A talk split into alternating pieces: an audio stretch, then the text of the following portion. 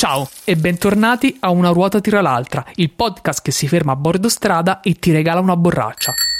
Una ruota tira l'altra, Spiegami un po'. una ruota tira l'altra, Forte. una ruota tira l'altra, Ma davvero? una ruota tira l'altra, Ma perché? una ruota tira l'altra, Ma quando? una ruota tira l'altra, Dai. una ruota tira l'altra, Fede. una ruota tira l'altra. Altro? Chi sono i collezionisti di borracce?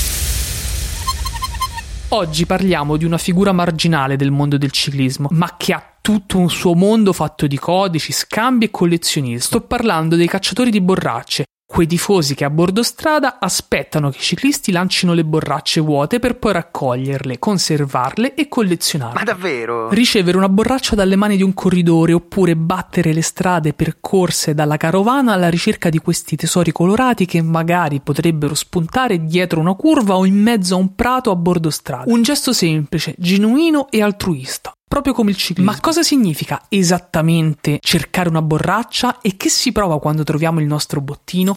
Lo abbiamo chiesto direttamente a due appassionati collezionisti, Flavio e Lorenzo, che da diversi anni seguono il giro in sella alle loro biciclette. Spiegami un po'. Beh, trovare una borraccetta per chi ama il ciclismo e va a vedere le corse, sia se ti venga data da un massaggiatore, da un corridore o venga trovata a bordo strada, ha quel sapore romantico della conquista e è come anche un ricordo per dire ci siamo stati e poi magicamente dà via quello spirito di collezione per averne sempre di più di squadre e corridori diversi.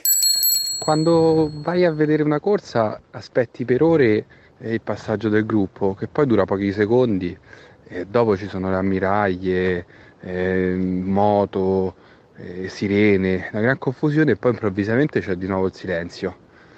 E sembra quasi che ti sia sognato tutto.